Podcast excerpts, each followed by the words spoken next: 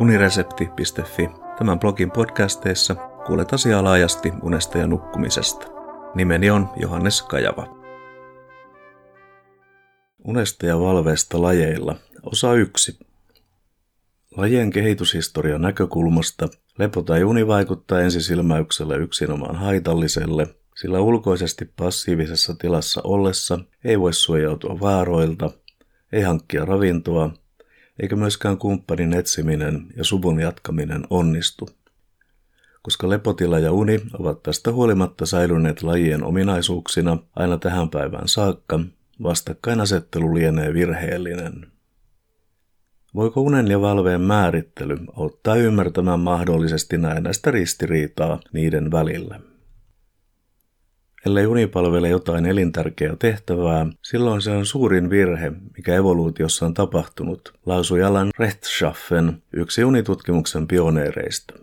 Vastaavasti yhtenä unitutkijoina muiden joukossa William Joyner pitää todennäköisenä, että ympäristötekijät ovat muokanneet unta ja nukkumiseen liittyviä toimintoja lajikohtaisesti evoluutiossa. Joyner pitää uskottavana, että unen ydintehtävät ovat kehittyneet evoluutiossa jo varhain ja ovat säilyneet tähän päivään saakka, mikä kertoo unen tärkeydestä lajien selviytymisen kannalta. Lyhyesti ilmaistuna, uni ja nukkuminen ovat luonnonvalinnassa osoittautuneet tärkeämmiksi kuin suojautuminen, ravinto ja suvun jatkaminen. Kenties tärkein kysymys kuuluu, miksi näin on? Kääntäen voi todeta, että valve on yhtä tärkeä kuin uni eikä unitilakaan olisi ilman valvetta. Lajien sukupuutto tapahtuisi räjähdysmäisesti, ellei levosta tai unesta olisi mahdollista luopua tai nukkua vähemmän, esimerkiksi silloin, kun vasta syntyneet jälkeläiset tarvitsevat huolenpitoa. Unen merkitystä ja syitä nukkumiselle voi tarkastella lukuisilta eri tasoilta. Vaikka ihmistä ei tässä tallenteessa mainita erikseen, Sisällytä nyt ihmisen lajiksi muiden joukossa biologisten yhtäläisyyksien perusteella. Ihmiselle uni on tärkeä muun muassa siksi, että henkinen ja fyysinen toimintakyky säilyy levänneenä parempana kuin väsyneenä, eikä pitkäaikainen unen puute kasvata kroonisten sairauksien riskiä.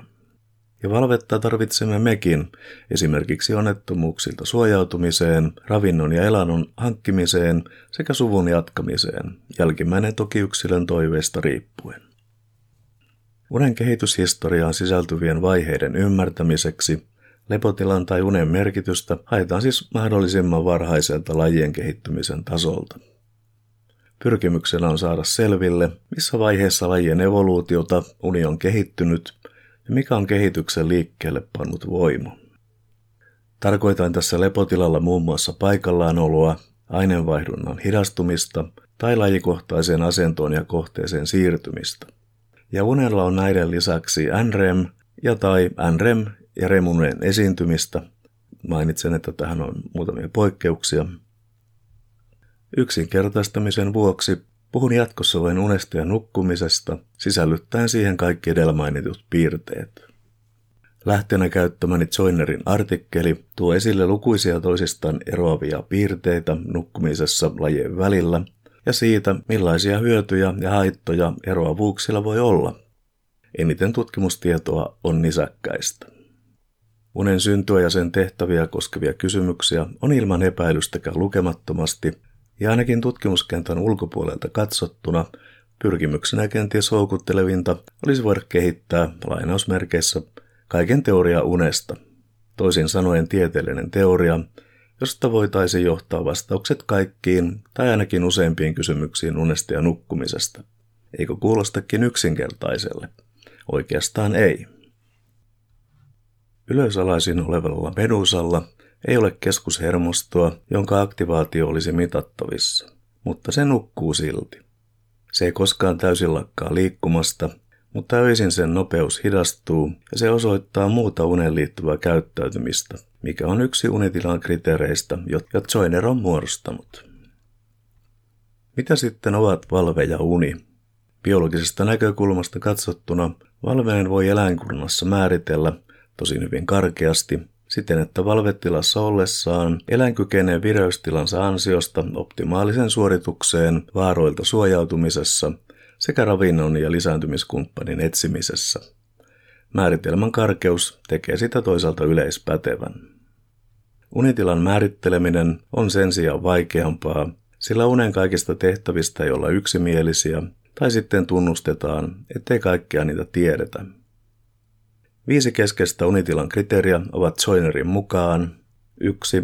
Alentunut aivojen aktivaatio ja sen käyttäytymisen tason vastikkeiden vähentyminen sekä alentunut reagointikyky ympäristössä tapahtuviin muutoksiin, mikä erottaa unessa olemisen pelkästä liikkumattomuudesta. 2. Aivojen aktivaatiossa esiintyvät sähköiset muutokset. 3. Muutokset käyttäytymisessä, kuten asettuminen paikkaan, jossa nukkuminen tapahtuu, ja siirtyminen lajikohtaisiin nukkuma-asentoihin. 4. Anestesiaan, koomaan ja talvehtimiseen verrattuna nopea siirtyminen unesta valvetilaan. Ja viimeisenä homeostaattinen säätely, jossa matalan vireystason ja jaksoja seuraa niille vastakkaisia kompensoivia jaksoja. Zoiner huomauttaa, etteivät kriteerit poikkeuksetta täyty jokaisella lajilla samalla tavalla.